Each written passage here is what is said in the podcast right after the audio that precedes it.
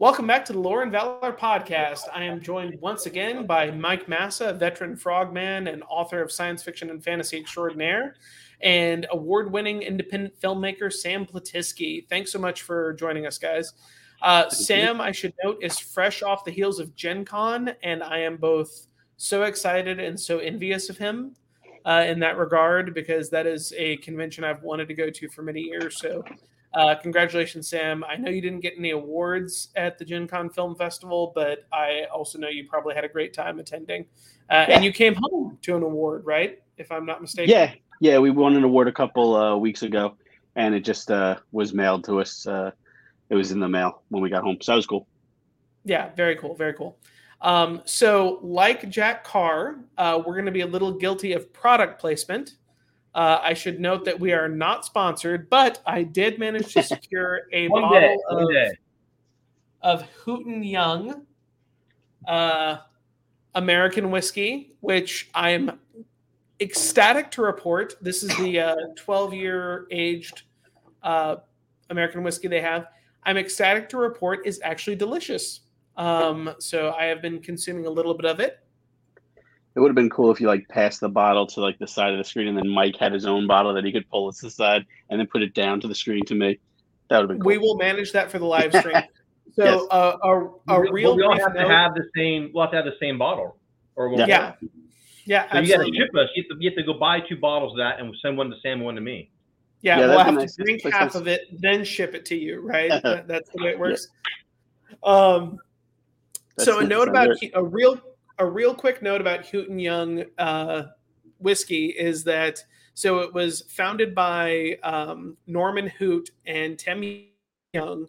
Uh, Norman Hoot will be familiar to probably anyone watching this uh, YouTube or listening to this podcast because Norman Hoot was ably portrayed by Eric Bana in Black Hawk Down. That is the the Delta Force NCO who, of this here's my safety, sir, uh, fame from the movie Black Hawk Down. So that is that guy who founded this American whiskey distillery. And and confession, guys, I expected to taste it and think, oh, this is okay, this is whiskey. It's actually really good. Uh, I'd put it in a similar class to uh, Buffalo Trace. So flagrant product placement. We are not sponsored. I am not taking any money from Hooten Young, but I do recommend it for you bourbon lovers out there. And we will um, take bourbon. we, we will take, yeah, very much. Um, so we are here today to talk to you after that digression about Terminal List episodes five and six. We're going to hit up the speed up the pace a little bit here as we start to talk about it. So this episode opens up with a a set piece in Iraq. Um, and I've watched it twice now, and I gave it a lot. I still give it a lot of credit for matching my memory of being on the ground in Iraq in terms of what it looks like and what it feels like in terms of the urban environment, the sand, the heat. Um, but there are a few things that immediately pop out right at you when you're watching it. If you like, if you on the second watch through. So for me, it, it struck to me that you have this SEAL team running through Najaf in a van, um, which maybe feasible, but I, I have to ask why they're not in an American up armored Humvee or something like that. And also, all four of them have uh, rifles. Um, even a standard U.S. Army rifle team would have a light machine gun, uh, an M249, and a grenade launcher or three uh, M203 on their rifles. Uh, Mike, you, you, or obviously you've operated as a SEAL. Uh, what what about you? What about this scene struck you as good? What about it struck you as maybe they could have done this better? I think they did a, a decent job of um, mocking up your basic everyday Mark One Mod Zero on the Najaf side street, but if you accept that they were doing a different job and their primary job wasn't as a QRF and they just happened to be there, then I guess you could come up with a reason for why they were armed and equipped the way they were. Um, but if you were running a um, a QRF, you would have uh, armored and upgunned vehicles with lots of uh, belt-fed pintle-mounted weapons, as well as uh, belted personal weapons and you'd be going in heavy because you're pushing into somewhere where bad things are happening. If you accept that this team was just happened to be there and he felt strong enough that he was going to make you know make the op, that's great.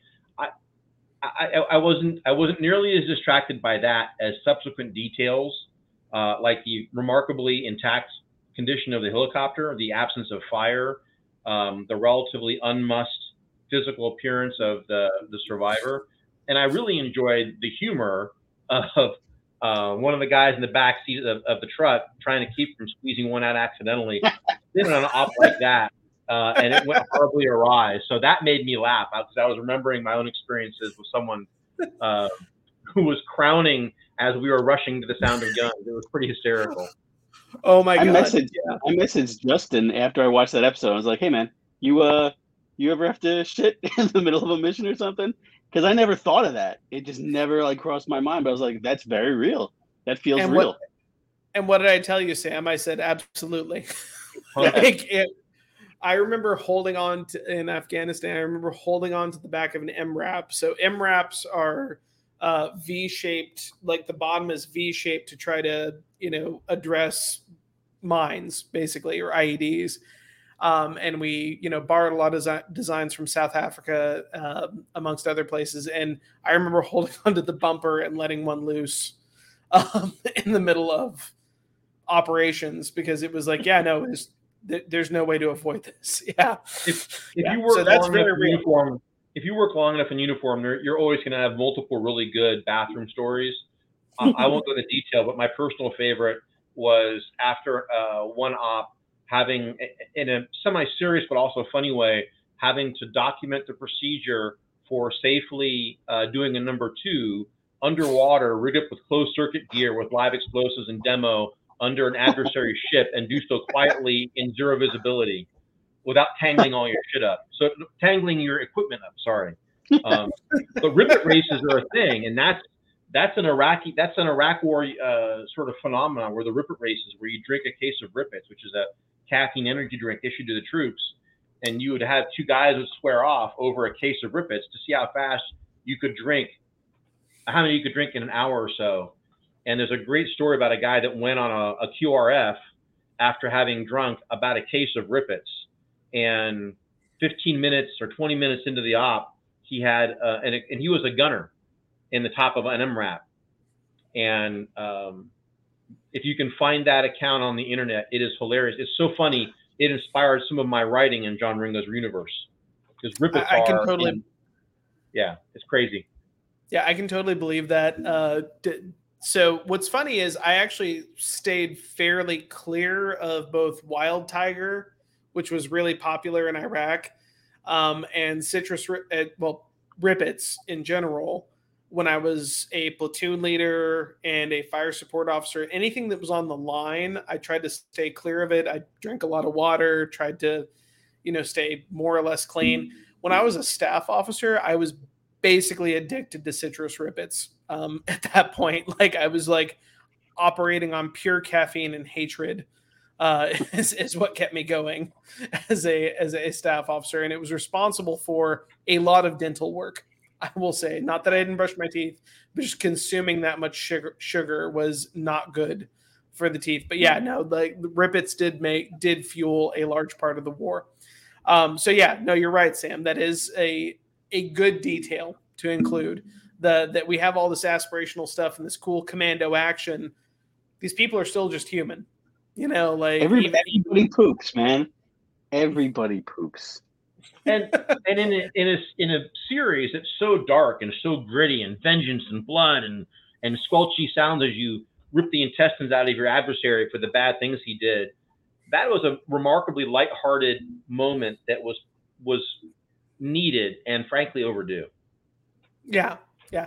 And we start to get that in these last few episodes. We get some lighter hearted, more human moments uh, th- throughout the thing that we get either in flashbacks or in interactions with Ben uh, and Reese as we go on.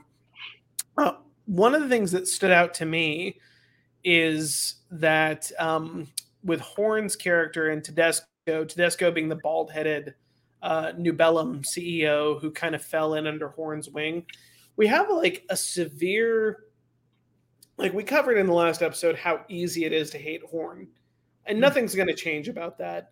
Uh, we kind of talked, we, we jumped ahead a little bit because rewatching it, I realized it's actually in this episode that he talks to the FBI agent and the U.S. Marshal, uh, mm-hmm. and it comes out that he has the the faux uh, Navy SEAL tattoos and everything as a civilian, which again, bold strategy, Cotton. Let's see how it plays yeah. out for him.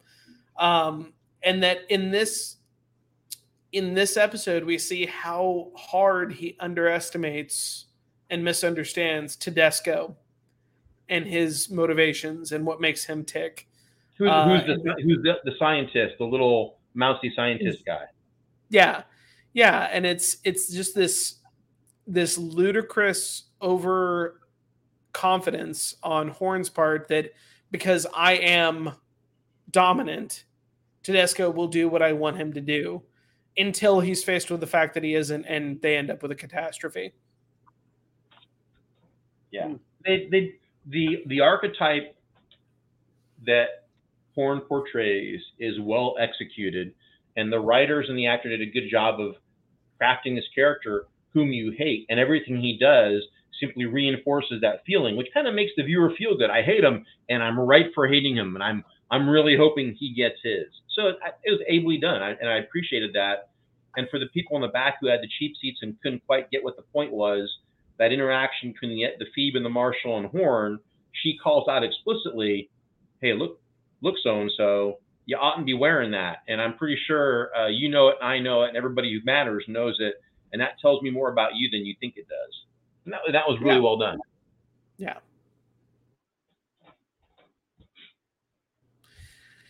Yeah, seen like because like there's in in inside the military there are kind of concentric circles of cool, you know, so to speak. Like if you're an astronaut, you're in the tightest circle. You know, like it's it's that simple. You're like, you know, like okay, you're an astronaut. Uh, and then there's it gets fuzzier and it's not, you know, there's no it's not encoded by any means, but you know, like guys like Mike or special operations, they went through a harder selection course than most of us, and they get they get a little more street cred, and deservedly so. But one of the things that gets you labeled as a douche so quickly is claiming things you don't have a right to. You know, like, and that, that, like, I'm wondering if that was communicated adequately to someone who doesn't have a military background. Yeah, what do you think, Sam? Yeah, I mean, I, I, that, see, that didn't like land with me as much as just the fact that he's a, just a dick. He's a douche. He's easy to hate. He's almost too much of a villain. And I say that like mm-hmm. about most of the people in the show who are villains. They're a little too easy to hate. Maybe one of the villains, maybe two of the villains or villains aren't, you know, but uh and they're a little more sympathetic, but everybody else you're like when Reese kills them, it's like good, fuck those guys. This is good. you know? But like the, the, like the military stuff like it didn't like it didn't really land with me as much, obviously, as a civilian. But uh yeah. I mean, and Horn, you know, guess what's coming to him. yeah. yeah, as and, we get to that. And Mike, correct me. I want your opinion on this too. For but for me, like, there's nothing. I don't hold like a, a quartermaster officer or you know any like anybody who was in a support branch in the military. I don't hold them in contempt. I really don't. You know, and likewise, I don't think special operators hold the rest of the military in contempt it's just the when you try to portray yourself as something you're not that's what generates contempt so i'll tell you the the more the shorter the interval between event a and your successful winning of your spurs however you choose to define that you know passing SQT and getting your trident the shorter that interval the more likely you are to respond perhaps uh, less positively to that kind of interaction uh, I had my own moment where I had just gotten my Trident, and uh, I decided to go to um, what was then the the legendary Naval Air Station Miramar Wednesday Officers Night, Officers Club Night, where all the all now, the ladies show up and all the pilots are there. Let me and break in. Miramar is where Top Gun used to be, the Naval Fighter yeah. Weapons School. It's now in that, Fallon. That, the, the scene in the first Top Gun, the, the, scene in the first Top Gun where they sing. Um, um, you never close you your eyes. Lost that right. love and feeling. Go ahead. so that bar is a real place, or used to be a real place. And every Wednesday night, it was ladies' night. Ladies get in free and drink effectively free. So there were a lot of ladies there. And 22 year old Mike Massa went there with a brand new Trident. Uh, and I ran into a pilot who was wearing a Trident. And I went, well, that's that's peculiar. I, you know, I who were you? And so you that's asked an unusual career path to say the least. Yeah, how'd you do that? And he immediately got really wiggly and squiggly and uncomfortable and uh, departed the conversation. So I followed him in the head and, and took his trident away.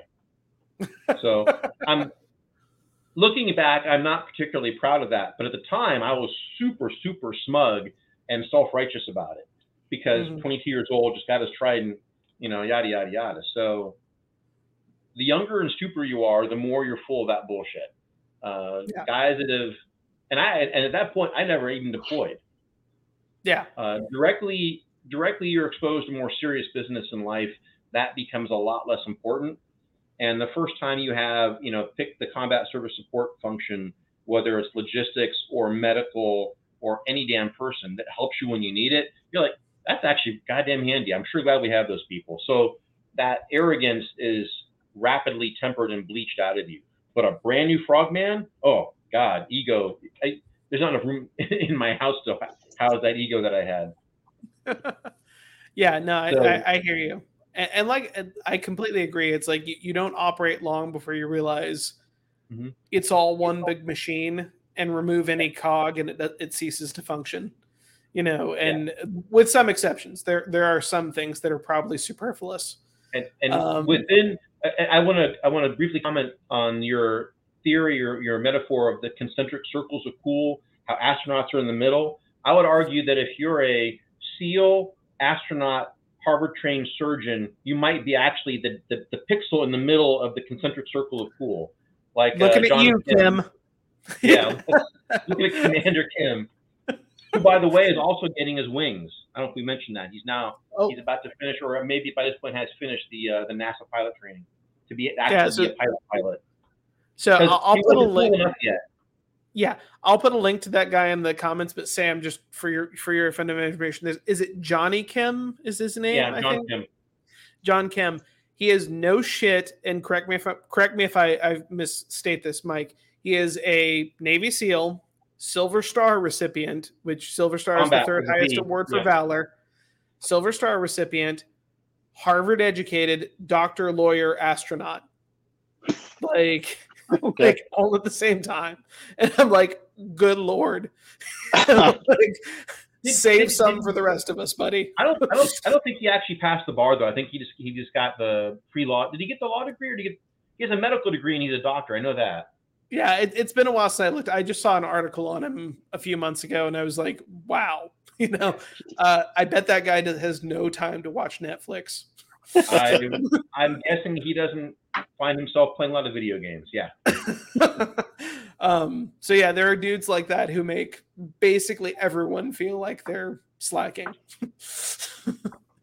um, so anyway, all that to say, like, be proud of what you are. Don't don't try to claim what you're not. Is, is the bottom line? I would say is is the the good th- is the the takeaway from that. Um, and also don't be like horn yeah, don't be a sociopathic douche. On top of that, uh, would be the the other the other part of that. Um, but in, in, in order to keep this short, I mean that that that scene does what it needs to do. It explains why it's Katie, right? The the pilot. Mm-hmm. You know why you know how uh, Liz. She, why she's part Liz of the, is the pilot. Sorry, Liz, why she's the pilot.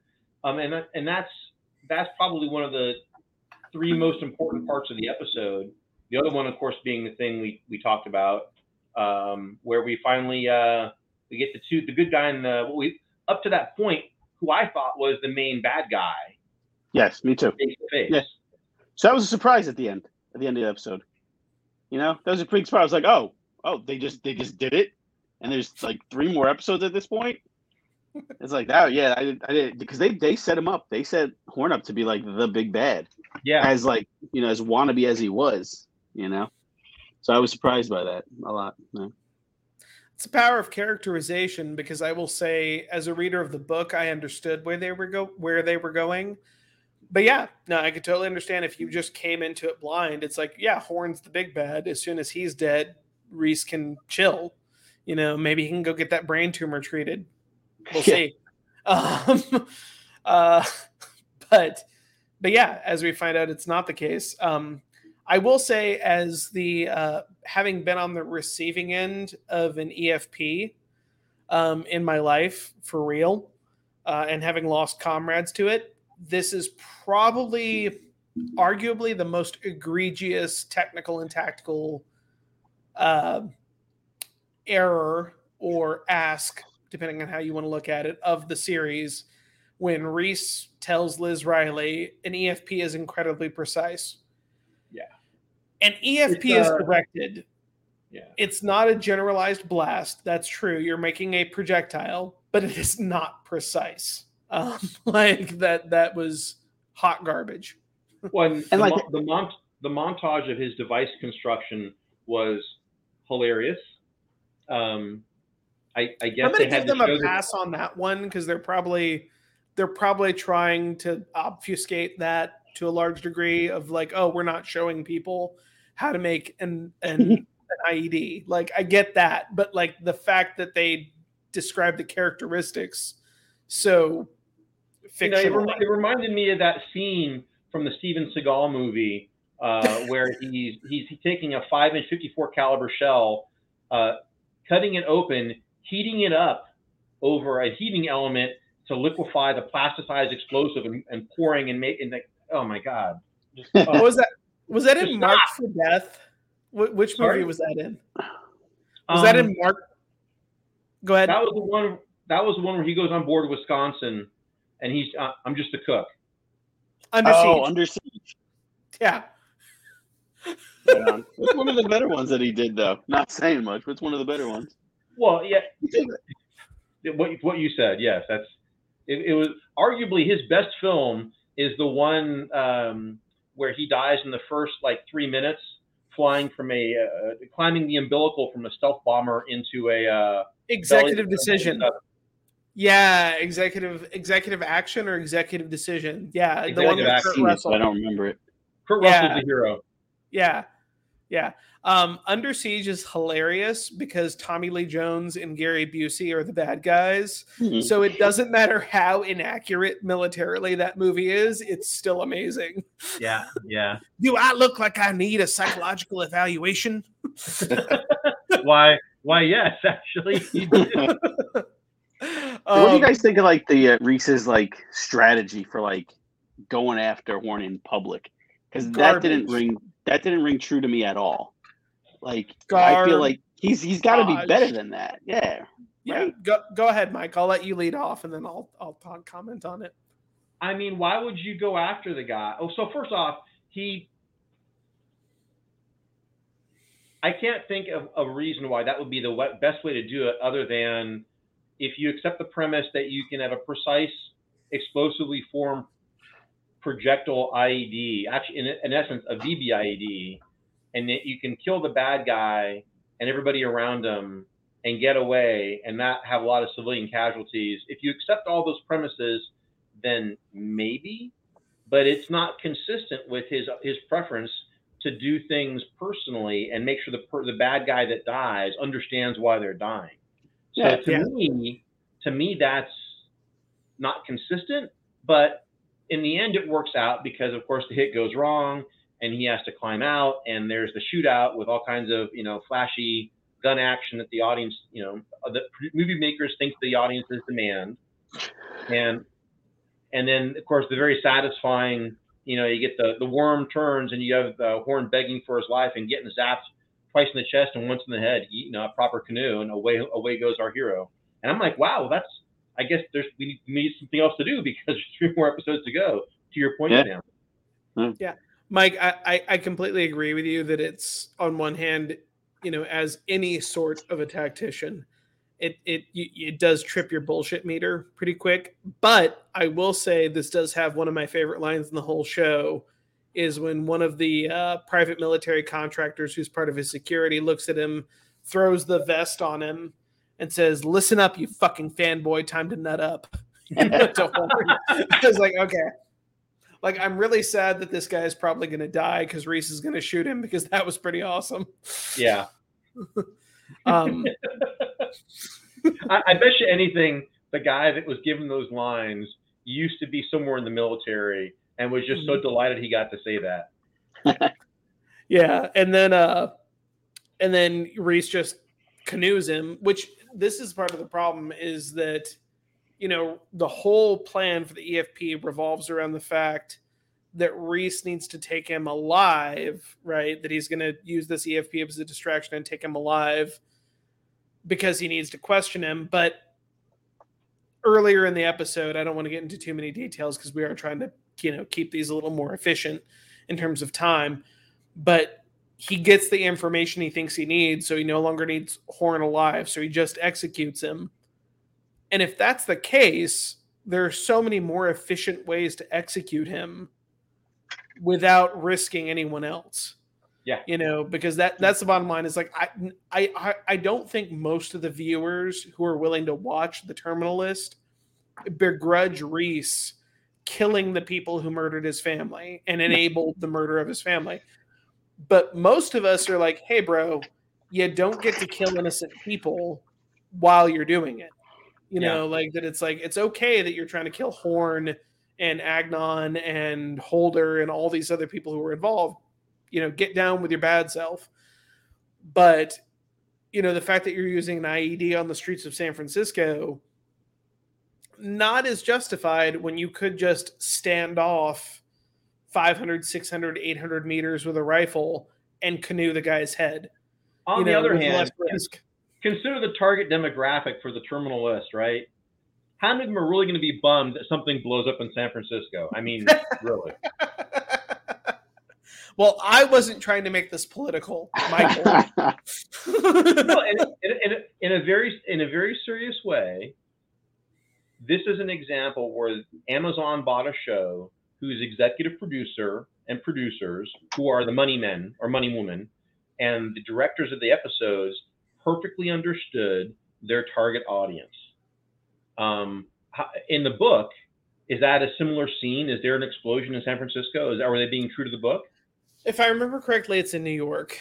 Um, but it has been a minute since I actually I and I didn't I didn't read in Dead Tree version. I listened on Audible.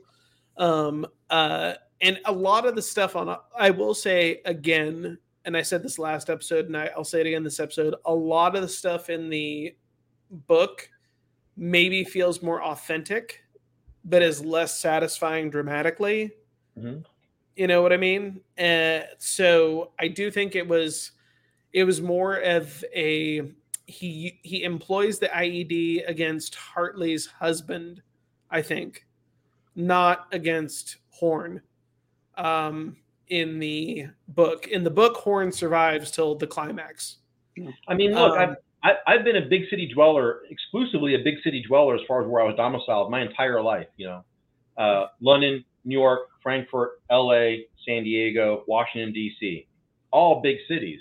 But there is a very real, and I think Johnny Ringo did a great job of it in uh, in his uh, Live Free or Die series. When the big bads are threatening to blow up a city, if he if the if the the um, the country dweller doesn't give them what they want, he goes, "Don't you get it? I don't care. Blow up the cities. Not important to me. You're threatening the wrong guy with the wrong thing.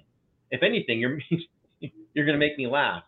Yeah. And that, whether intentional or not, probably drove a lack of okay. So he blew up some bad guys in the city. Uh, all right, well, you know, too bad. Sucks to be them. Go live in San Francisco. Next, next scene, please.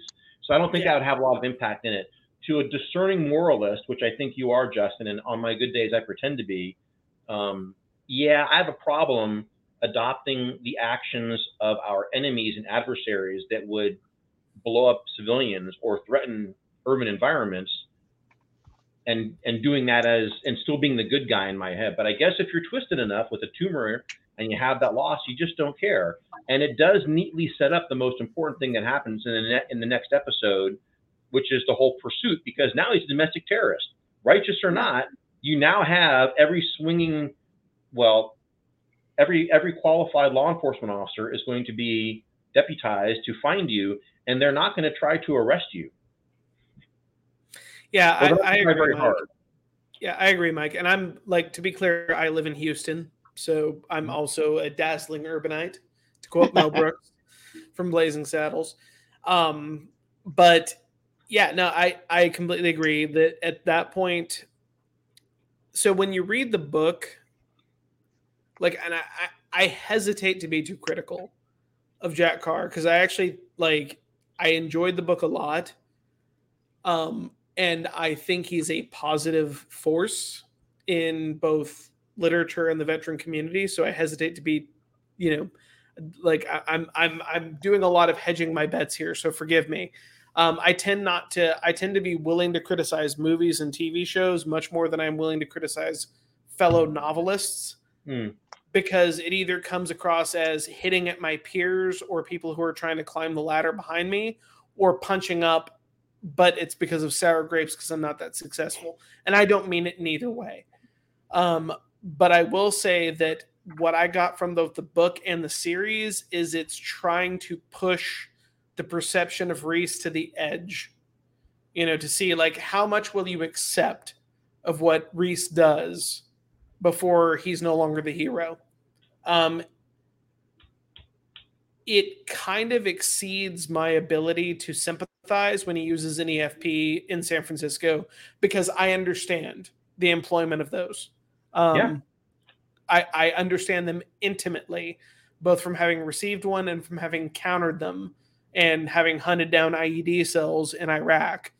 That I'm like, no, no, this is not the right tool tactically for the job that you're trying to do you know, even if you like, I get what you're trying to do and I understand the message you're trying to convey, but I don't really approve of it per se.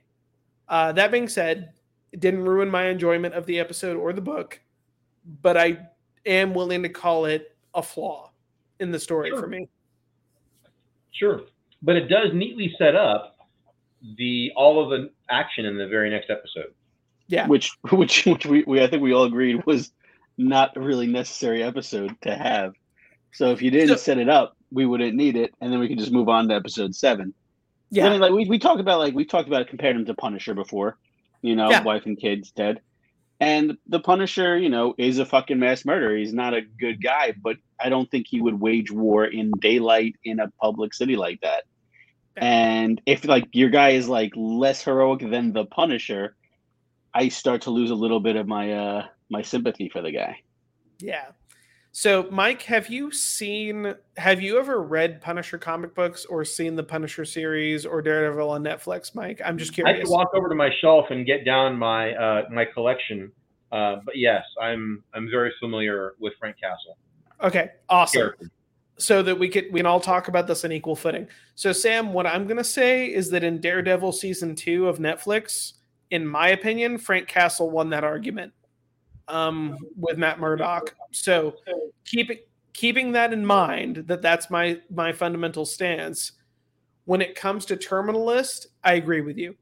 That that I'm like, no, no, no. Frank Castle takes great care in the comics and for the most part in the Netflix series to avoid harming non-combatants. So this is really morally complex, but you accept collateral damage in war because the results of not accepting collateral damage are so much worse. That's the idea. In very brief terms and sounding very glib about a great tragedy, so I'm sorry if this upsets anyone, you nuke Hiroshima and Nagasaki so you don't lose a million Americans invading Japan and 2 million Japanese invading Japan. Yeah. So that's oh, yeah, that's the kind yeah. of calculus you're doing in war. If you're just seeking retribution for its own sake, then in my opinion, my moral opinion, not even one innocent life is justified if it's just retribution and there are no strategic implications. You're not trying to prevent further harm if you're just James Reese and you want to kill the people who killed your family, you don't get to kill anybody who's innocent. So it's super rare to have in any real life engagement things that are so perfectly cut and dried and and and understood pre-bellum. You know, in a in a work of fiction, we can create that for the purposes of examining a character's actions. Um, yeah. And I don't want to dwell too long on on, on the VBIED. You know, while I find, you know, I had friends get blown up by them. I, I never got hit one by one, thank goodness. Um, but they are a very, very effective weapon. Yeah. And there's a long history of IEDs and VBIEDs being used to great effect, uh, including by sides that were ultimately successful in their conflict and thereafter draped in the, in the moral fabric of success, if you will. You know, whether those colors are color fast and put them through the wash or not, eh, time will tell. But uh, and I, I, think we're I might be spending too too long on this, but yes, it, it does introduce a useful note of ambiguity if one were needed. Um, but all the all the errors as far as the tactical accuracy of the show up to this point become as nothing with the extraordinary decisions made in the uh, the, the, the script of episode seven, which is the the chase through the national park. Which, if it's the south, it's six. Canyon Boulders, and if six. it's north, yeah, yeah. Just to be clear, Mike, episode six. Sorry, correction. Episode six. Yeah. Yeah, no, I, I agree with you completely. Um, I want to back up to a positive, do like a compliment sandwich, you know, where I'm going to talk about the things I liked, and then we're going to bitch about the things we hated, and then we're going to talk about something we liked. Um, so I actually really like the flashback with James Reese and his in-laws. Um, there's a couple reasons I like it. Uh, this is particular to me. Uh, Sam, I don't know if you noticed this because I, I think you've watched this show as well as I have. Lauren Reese's father is Alice's father from The Magicians. Mm-hmm. And he basically plays the same character like the hapless, kind of weak, kind of hapless, um, uh, non factor. But that Lauren's mom you know, when James Reese comes to them and says, People are going to say things about me, you know, I would never hurt my wife and children. No one else is going to take care of this. I'm going to. And I appreciate that Lauren's mom is says, You do what you got to do. You know, I'm like, Yeah, no. If somebody killed my daughter and my granddaughter, fucking get it. You know, like that, that's where I'm at too. So I appreciated that scene. Um, and I appreciate there's one little note I want to I want to get into. It's it's a minor detail, but when there there's in the police chase and the the cop tries to spin him out and Reese knows how to drive against that. Okay, cool. Like I like that little detail, stuff like that in there. But then you get into uh, the chase through the woodlands uh, in I don't know if it's supposed to be Yosemite or where they are, and Oh my well, god! Yosemite, it's not Yosemite because they're on the coast because he does a water extract. Oh yeah, sorry, sorry, sorry, sorry. Yeah, you're right. Um, it actually looks not entirely dissimilar from the terrain I grew up in in high school in Northern California, which I guess is where he's supposed to be. So good job on that. Um, but I'll, I'll go ahead and start off. You have uh, the the FBI hostage rescue team coming in to track him down, which I'm not even sure that's the right unit from federal law enforcement that w- that would get detailed for that, but we'll go with it for now. Um, well, probably it probably isn't the HRT. It's probably a regional HRT, and there is one in San Francisco. So yeah. that's that. So that's I won't say impossible. I wouldn't even call it plausible. But sorry, keep going. But so you're going through this these wide open spaces, and I'm I'm not like I, one of the things I, I make very clear is I consider myself the average Joes of combat vets. You know, like I I was an artillery officer. I have experience in Iraq and Afghanistan, but I was never anything special. I, I'm not a ranger or special forces or anything like that. But I have been trained. And I assume there are people there portraying have been trained as well.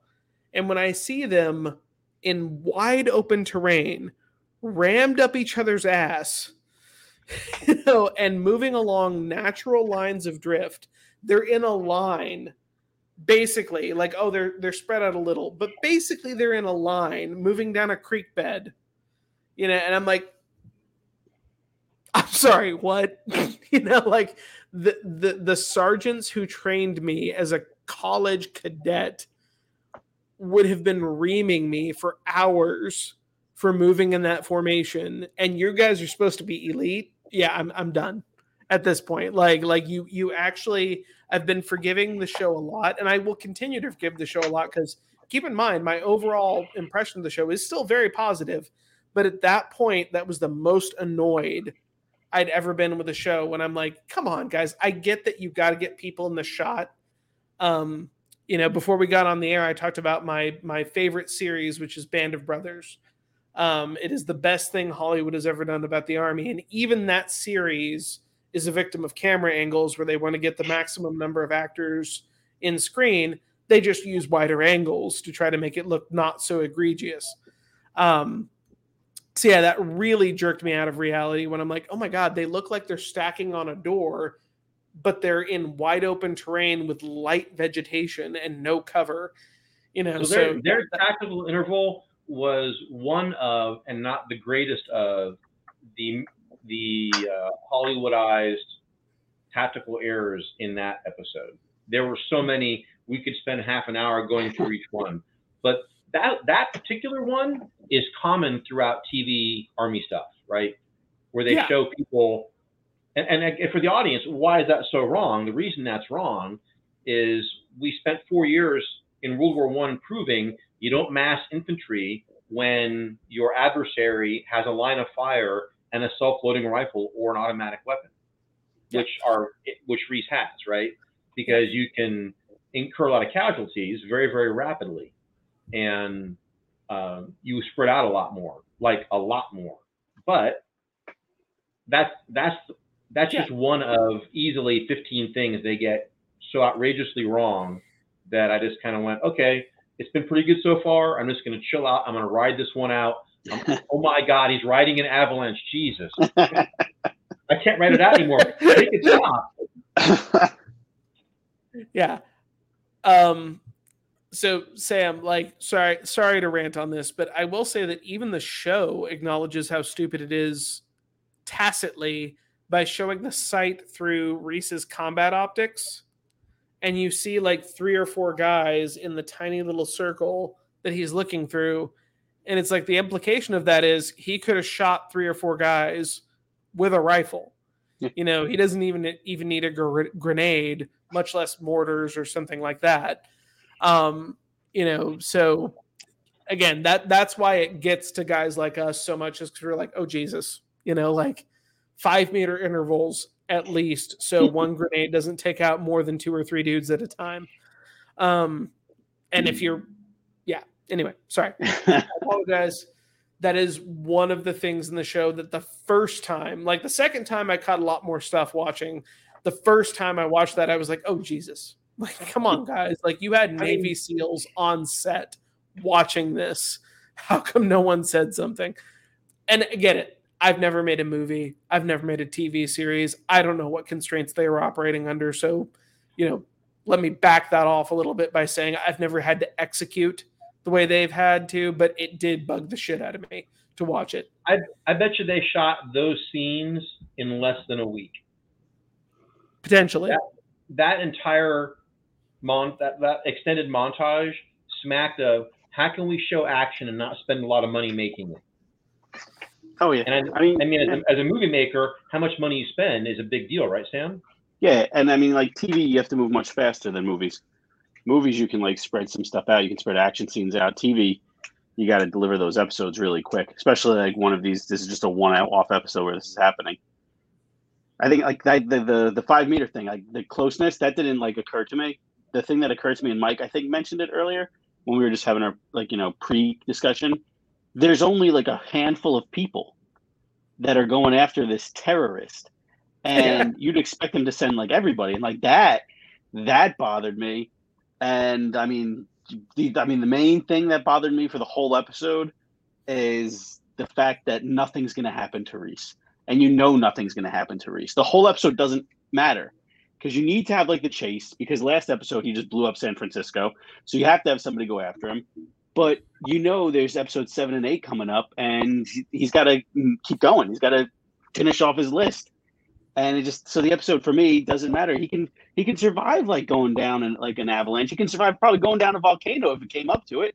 Yeah, that's just the, the just like Tom Hanks armor. yes, the, that that whole chase, the, the points they had to make in that extent, painfully extended, uh, rife with with error, misrepresentations, and errors in, in tactical and operational behaviors, had to do three things. Had to show the consequences for blowing shit up in a big city, uh, which would have been multiple hundreds, not a couple dozen bad uh, cops chasing you.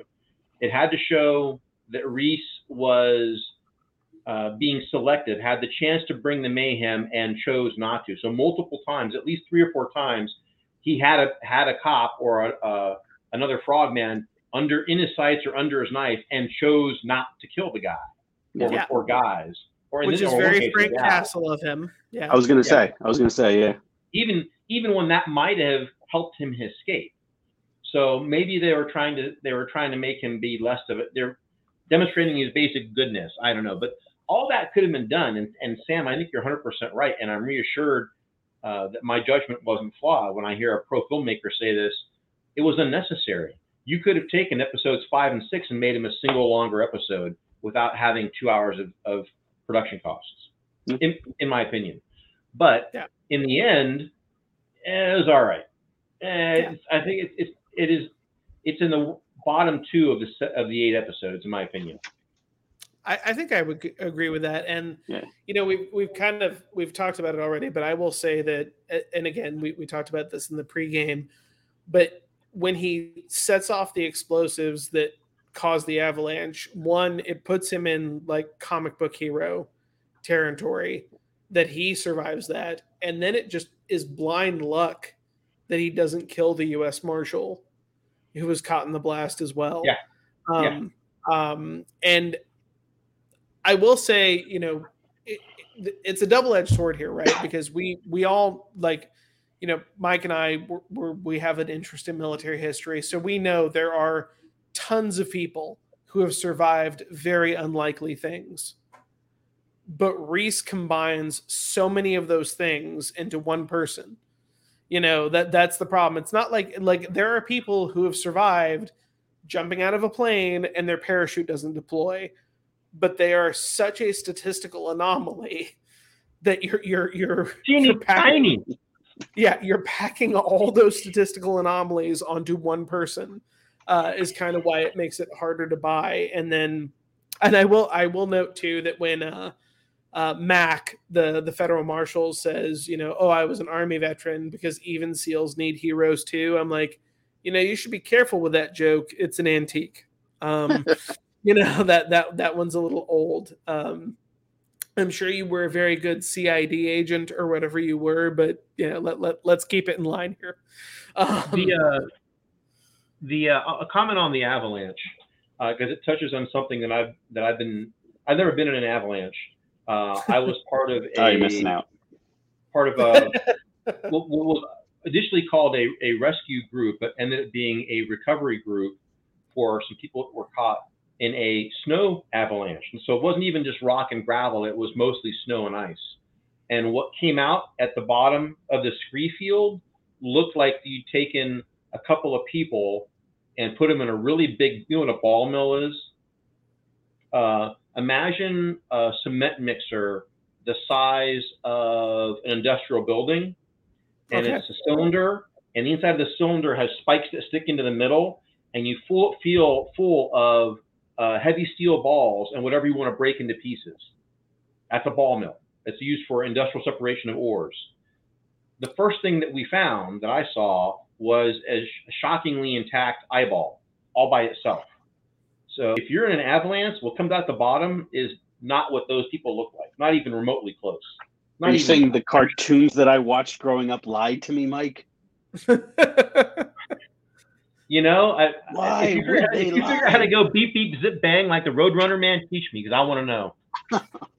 so I, I'm going to go ahead and and soften this a little bit um, because I do listen to the the behind the scenes stuff for Terminal List. They tried, right? So apparently, like Chris Pratt and the actress, like they were bar- legit buried under that that that dirt to get the effect. So again, like we're, we're we're nitpicking. We're not trying to shit on the effort here, but it is like it is just a little hard to buy when you know at no point like I could totally see you know I totally get behind James Reese that it's like yeah no I want to see the people who killed my platoon and my family dead and I'm willing to ignore all laws and previous previous commitments I've had to make that happen. But I'm not going to count on myself surviving an avalanche to do it. Yeah. like it's it's it's that issue. I mean, so uh, uh, maybe another comparison of outrageous things that a special operative survives and are crazy outlandish, but seen just barely within bounds are some of the Mission Impossible stunts from that series of movies, right? Where you're like, man, that's one in a million. But if you hit it just right, I can kind of squint and maybe rub my eyes. And okay, maybe that would work out. Maybe. but yeah. there is, I, I can't see anybody being under an avalanche and being going down 100 yards of hillside and come out the bottom with their limbs on. Yeah, I think you're and getting will, to a I, point. Go ahead, Sorry? Sam. No, I think you're getting to a point in just this episode, really, more than any other episodes, where one through five, episode one through five, was pretty realistic, and then this is like action movie action hero thing. You know, like it's a yeah. different story. It's like a different world. It doesn't really gel together as much. It's like John Wick just appeared into a you know a more realistic movie, and it's like I love John Wick, but it, you know it's yeah. John Wick. John Wick clearly communicates though that he's in while the web his Keanu Reeves' weapons handling is amazing, chef's kiss. Mm-hmm. He clearly is a comic book superhero. Yeah. You know, James Reese is like somewhere in the twilight between I'm someone who could exist and I'm a comic book superhero. Yeah. You know, he kind of shifts between like, oh, that's really realistic and yeah, I don't buy it. You know, he he kind of he he operates in that twilight between the two worlds. Yeah, it, it, you know, and I'm nitpicking, but that's a, that's a real. I hadn't thought of it that way. That's a really good description, uh, Justin. In that one minute you're in a Tom Clancy novel, right, where things are kind of realistic and kind of plausible, and you know, there's there's political intrigue and there's military action, and it seems okay, about right. And the next minute, instead of being in the Clancy novel, you're in the John Wick's environment, where you you have to accept the implausible because the action is so compelling. Yeah. So you can have a movie that's one thing or the other, but it's I think mixing them together is hard. Now, all that said, I really enjoyed this series. I will probably rewatch this series, uh, and yeah. I've recommended it to a lot of people. When when I first went into it, I'm like, oh, man. I, okay, I co-opted you a little. Yet bit another Navy SEAL series. Clearly, we didn't have enough of these, so I'm so glad they made some more. Yeah, and, and, the reason I even brought you in is because I'm a tiny bit of a Jack Carr fanboy, and I was like, you know, he got more input than an author could expect to normally get. So, and I do think that shows in some ways. In other ways, less so. Um, but yeah, the one thing I, I, I did want to bring up that I do like some of the emotional beats in here. Um, I kind of like the scene where he hallucinates and starts talking into the radio. Um, because frankly, like, because you remember he starts talking to, he's having oh. a flashback. Yeah, he's yeah. talking to his wife, and it turns out he's talking into the radio because he thinks he's talking to the baby monitor. Um, oh, is, is this where the uh, the radio he gets out of the uh, the park ranger shack is conveniently in the same channel as the HR, the FBI HRT tactical team? because all radio frequencies are the same in Hollywood, Mike. It's true. you, you, don't even need com specialists. Just go down to Radio Shack and get a get a yeah. space cadet radio. They all work just like that. yeah, yeah. Because we don't. We're not the United States military, and I would assume the federal government aren't obsessive about ComSec. You know that that's not a thing. Um, so, but I do like the scene nonetheless, where he is talking to his wife um, and then he ends up talking to Leon, the FBI agent. uh, about um, you know that you know being a good father and being a good husband is harder than being a good seal or you know the way i translate being a good soldier um, one of my friends put it as when you serve and you're serious about it you can be an and or you can be a but. You can be when people describe you oh that guy's a great officer but his family's falling apart and he's a douche. Mm. that guy's a great officer and he's a great dad. It's a lot harder to be an and than it is to be a but you know like and that that that is one thing that did i was like okay good storytelling you know that that that resonates with with reese and that haunts him because it, by all indications he did care about his family very much and he was a conscientious officer. So i did i was like okay on an emotional level good storytelling. I like it. Yeah, I agree with that. Yeah, and it goes back to the uh, it goes back to the uh, the whole where he is in his mind with his whole you know his diagnosis and all that. And is he always in the present moment? Does he remember where he is at a given time? Which I don't think that just from a like a thematic point of view, I don't think they went as far as they could have with that. I don't. I guess they didn't in the book too. Probably not. But I, I thought they could have pushed that a little harder. Maybe less FBI chases or whatever chases they were, and more of that. Give me that. Yeah. Yeah. Yeah.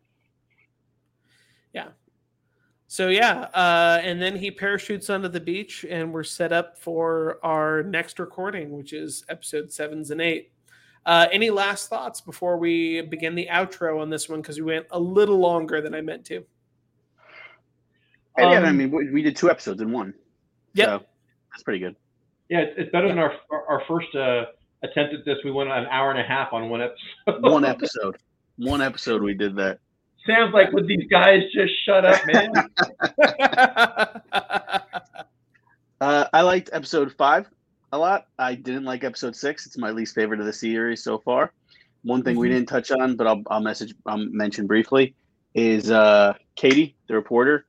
She uh, watched the uh, the scientist guy, the bald guy, die in front of her, and she ran, and you know she she she held her own, you know, which was good to see. Yeah, I yeah. like that. That was a good, bit- good a big moment for her, for her character. So I like that. Real quick, I want to I want to caveat off of that. Uh, guys who are in the army will will recognize that in joke for what it is. Um, but to caveat of what off of what Sam said, I appreciate the Katie action scene. I think it's actually fairly well written in that Katie is smart enough to run, but not smart enough uh, when the hitman is coming to kill her and Mike Tedesco, the the bald headed scientist dude.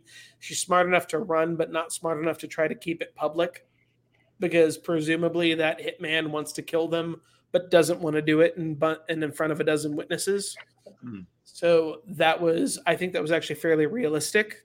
Um, and then I also like from that scene that Katie does shoot that guy because again, you know, American perspectives on relative power levels because most of us have played video games or tabletop RPGs or whatever, RPGs or whatever. You know, the the bullet doesn't care what level you are or what your class is. If Katie manages to line up the sights and send the round, it doesn't matter that you are an operator, you're down. Um, so I did appreciate that scene, uh, and I agree with you. That's a good scene for Katie. Mike, last thoughts. I'm aligned with both of you. I won't drag this out. Um, I enjoyed episode five because the big bad to that point um, met his deserved his deserved desserts, and I was really cheering for the douche to get douched, and he did. And I really didn't enjoy episode six, um, but I played along, hoping for a payoff. And I have to say, the series does deliver. In our next in our next um, recording, we'll go into more detail, but the series does deliver. So I'm I'm prepared to forgive a lot of the low points of episode six, just like there are episodes and other of my favorite uh, series. When I rewatch them, I go, well, you know, I'm going to pay the I'm going to pay the toll. Not my best, not my favorite episode, but you know, adequate, Yeah. adequate to convey what, what had to be conveyed. I will And watch. you, I've produced exactly zero eight episode TV shows. So Someday. Someday. So far. You, you, will put up with Encounter at Farpoint to get all good things, yeah. so to speak, um, for my fellow Trekkies out there. Um, so thank you so much for joining me, guys. Uh, I'll go with Sam. What Yo. is new in the world of Narrow Bridge films? Uh, like you said at the beginning, we just got back from Gen Con Film Festival where we had a nice uh, screening for our horror anthology Tales from the Narrow Bridge. We didn't win anything, but that was okay. Uh, we did come home to a Best Ensemble Award from the New Jersey Film Awards. Uh, and right now, we're just waiting to hear back from a bunch more festivals. So in the next couple weeks, we'll hear more from them, and hopefully, we get to go around the world with it. Awesome, Mike. What's going on in your world today? Uh, nothing new to report uh, with regards to uh, professional writing. But if anybody gets out to Hawaii and has an afternoon in Honolulu, make your way to the Museum of the Pacific War and get on board USS Missouri. What an extraordinarily well preserved, uh, well managed uh, floating battleship where World War II in the Pacific came to a close with the signature of the, the Japanese in Tokyo Harbor back in 1945 amazing facility, amazing story, great docents, inexpensive, and you're in Hawaii. If you're out there, go, go check it out. Awesome. I'll go ahead and throw on if you're East Coast or the South, if you're in New Orleans, hit the World War II Museum uh, for sure. Uh, great experience, lots of great artifacts. Artifacts, sorry, uh, and they have a road to the road to Tokyo and road to Berlin exhibit where you trace the the path of the war. Uh, my late friend Andrew Allman actually contributed both an Arisaka and a um, German rifle to this exhibit, so I have a personal stake. Uh, and after you've gone to the World War II Museum, if you're in New Orleans, uh, hit up Garden District Books.